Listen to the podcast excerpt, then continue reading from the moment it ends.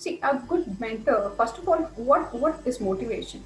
I mean, motivation is something that, that everybody needs from time to time, either through self or from someone else, external, right? Why is it required? It is required for us to, to go and achieve something, right? To reach the goal. So that's the, that's, that's the basic uh, bottom line of why motivation is required. And as a mentee, as a mentor, to a mentee, it is it is always advisable to understand what what the mentee wants, right? His or her motivational needs could be different from time to time, and it, it is different from people to people as well. What motivates one person might not motivate the other, vice versa. And again, it depends on the time. I mean, something that motivated me as as a teenager will definitely not motivate me now right? So it varies over time as well within the same person. So what happens in this entire journey of motivating a mentee is one, understand what the mentee needs at that point in time. Be there to help him or her guide in achieving it, in achieving the goal. Right? That's what a mentee wants. And next, how do you go about it? It's by talking and understanding. Build a trust, build a relationship with the mentee, understand what the mentee wants, basically. Inspire if there's any need. Right? And and the best way to motivate any person for that matter is to letting them know that no matter what, there's always a next time and that everything can be worked upon yet again. And even if it didn't, not much is lost. Life goes on. Right? So that's the way you can definitely inspire another person or motivate a person to, to do and align with your values and, and purpose and theirs basically. Make them understand why they're doing it. That's the that's the crux of motivation.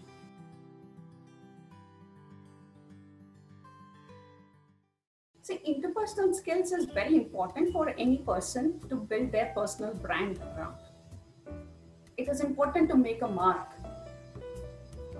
And three things that I have imbibed in me are the three I's, as I call it, I, letter I. One is inspire, influence, and impact. These are the three things that drive me to, to have a conversation with a person and develop skills or a relationship between each other. And then when I position myself from and position myself and operate from a place of adding value to others, I become, you know, value to others in the sense you, you're as an entrepreneur, you're there to help others become their better selves, right? So that's what you're you're out there to do to to solve societal issues. So when you're trying to add value to their lives, in turn, it translates into better learning, which is essential for growth. So interpersonal skills is one of the most important skills that one needs to develop to grow.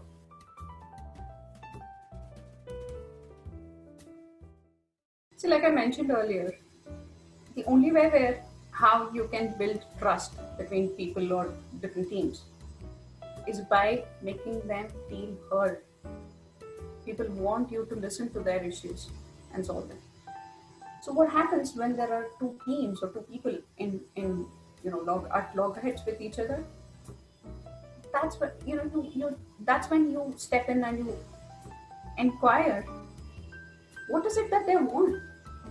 Each person might want a different thing, and that could be or the same thing. In fact, that that could be the reason for the conflict in the first place, right? And each person's you know wants and needs are different. Each person's level of tolerance is different. So once you understand and you're aware of all these things it's easy for you to get to the root cause of the issue.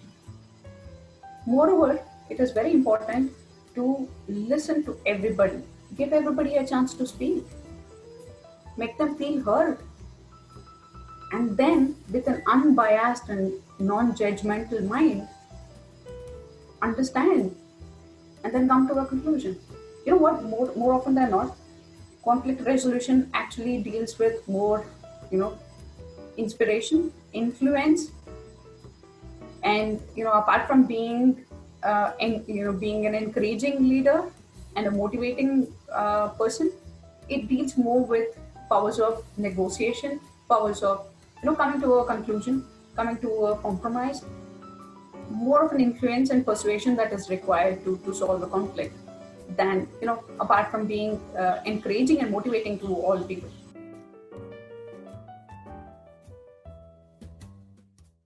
So leader a leader is someone who is looked up to to solve problems. A leader in my opinion does not lead projects or organizations. A good leader actually leads people and it's the people who make those organizations. Right? So how does how does listening skills impact one's leadership style?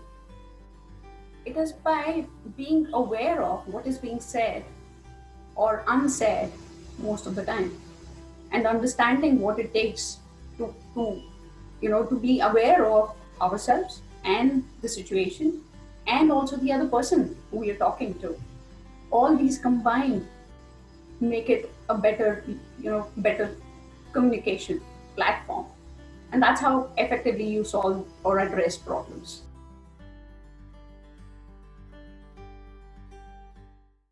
It's it's both yes and a no mainly because see a lot of organizations across the globe are moving towards being more emotionally intelligent workplaces.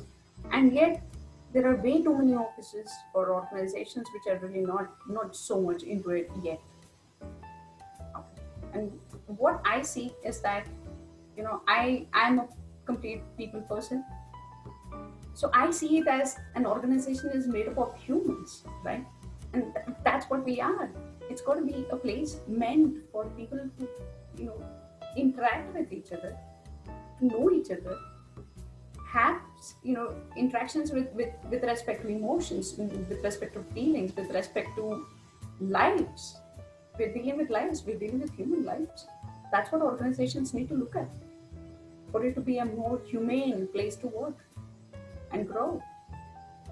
So with that said you know there's a lot of ground that needs to be covered in terms of emotional intelligence at the workplace and the good news actually is that most companies are now waking up to the fact that they know and understand that emotional intelligence actually plays a much bigger role in, in, in a company's well-being and, and a person's uh, you know life fulfillment as well.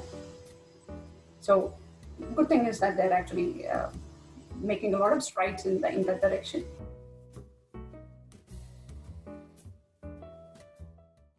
See, life is but uncertain, isn't it? Everything about life is uncertain.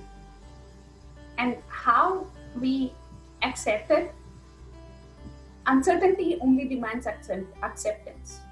That's all it demands. So, what happens when there is a situation that demands you in a better version, in a bigger version? That means you have to get out of your comfort zone, right? And anything outside your comfort zone you're uncertain about it and you're scared. That's exactly why people stay and remain in their you know comfort zones. And yet and yet the only place where you see growth is outside your comfort zone. That's where most of your learning is. And then that when you understand and learn that it becomes less daunting. When you accept this uncertainty get out of your comfort zone it looks less scary, less daunting. And when you do that, you're actually increasing your comfort zone. The circle becomes bigger.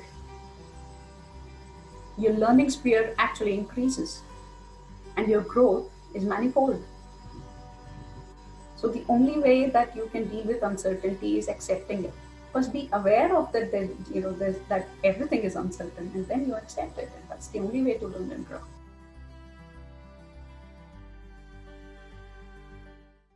I don't see a pattern or a or a you know a way in which success is defined. Success is different from for each people, and for me, I completely believe in you know I completely believe that we are all connected and together we grow.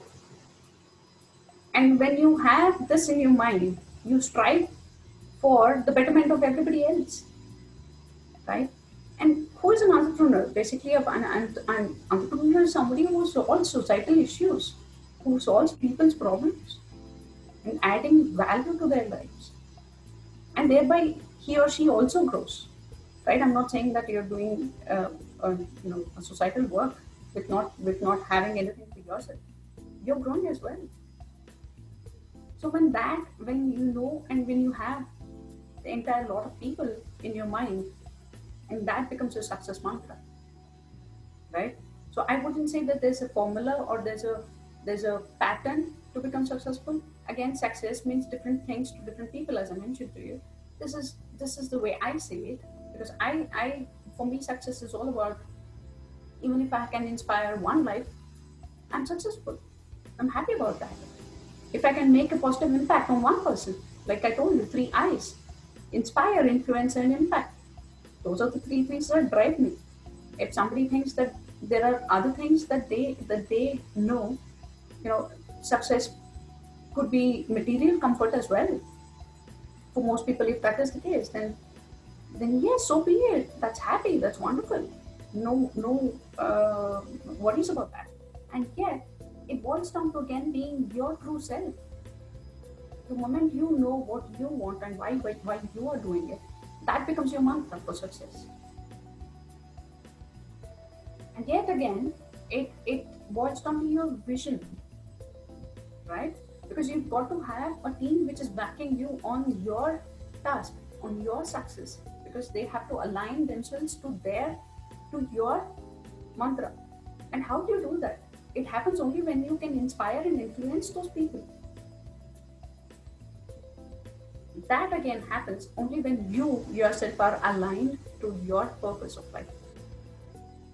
And when you do that, you're only not not only thinking about your own welfare, you're thinking about everybody everybody else's welfare as well. And that is perhaps the easiest way of how you can align other people also to your vision.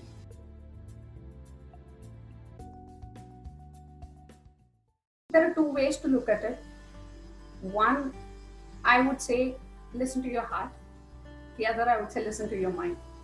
And it's it's only uh, depending on the situation and what you want as an outcome that you listen to either of them, and it's left to each person. One, when you're listening to your mind, I would suggest that you know there are many times when we do not have all the answers within ourselves, and it's okay to ask for help. That's exactly why you have a team on hand. And that's when your SMEs, the other people on board, the other people who, your, your, your team, your near and dear ones who are, it could be your personal or your professional life actually as a leader. So uh, consulting them will give you better perspectives and different ways or different views of looking at the same problem. And that would actually solve the issue something that you have not seen. The other thing is listening to your heart. Generally, your intuition, not generally, actually, your intuition and your gut feeling is never wrong. And the moment you listen to it and you tread that path, most of your issues are solved. So there are, it depends again on the situation, on where and how to use, uh, and to what degree you use either of them.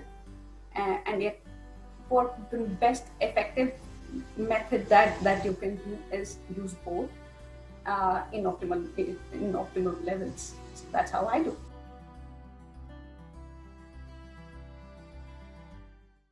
Communication is not just about talking. A major part or an integral part of it is also effective listening. Right? So, when you're listening to somebody, the, it boils down to being a genuine person. How do you come across to the other person so that you're clearly and effectively heard? and understood. That's the basis of communication, right?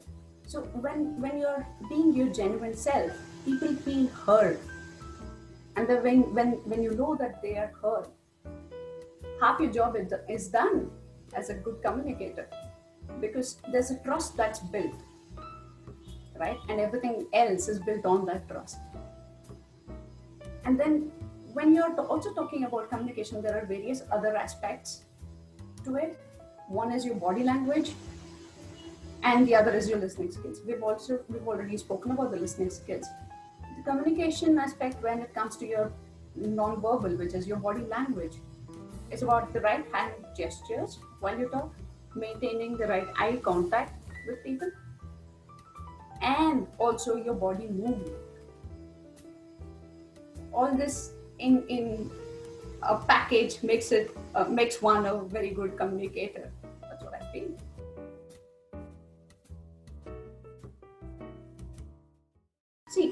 Failures and mistakes are uh, very very similar yet they're different. One being mistakes are probably smaller in comparison to the failures as we call them. Okay, mistakes are more errors which can be changed and has a short-term impact. Failures leave a lasting impact most time, at most, you know, in, in most of the cases. Failures are what happens when you do not meet a particular goal that you have set for yourself or somebody else has set for you. Failures are those that you think you've got to reach a particular level and you do not. Failures happen in spite of the hard work that you put in mistakes are errors. They're small time. It can be a typo. It can be anything. I mean, anything could go wrong at any time. Both of them, to an extent, are in our control. And yet, in, in many situations, failures are out of our control. The best way that you can deal with failures is, is by accepting it, taking it in your stride, learning from it, because your failures are your best best gurus, if you can call them as, because your failures actually teach you much more than what your success can. And when you when you understand that part, you learn a lot, and you take that as your lesson of life, and then that's how you grow. So failures, in my opinion, are, are you know you can term that as blessing in disguise, and uh, that's something that, that I'm sure everybody has faced, everybody could face. Um, that's that's one way you, you can understand failures and grow from it. And that's not the good stop for anything in life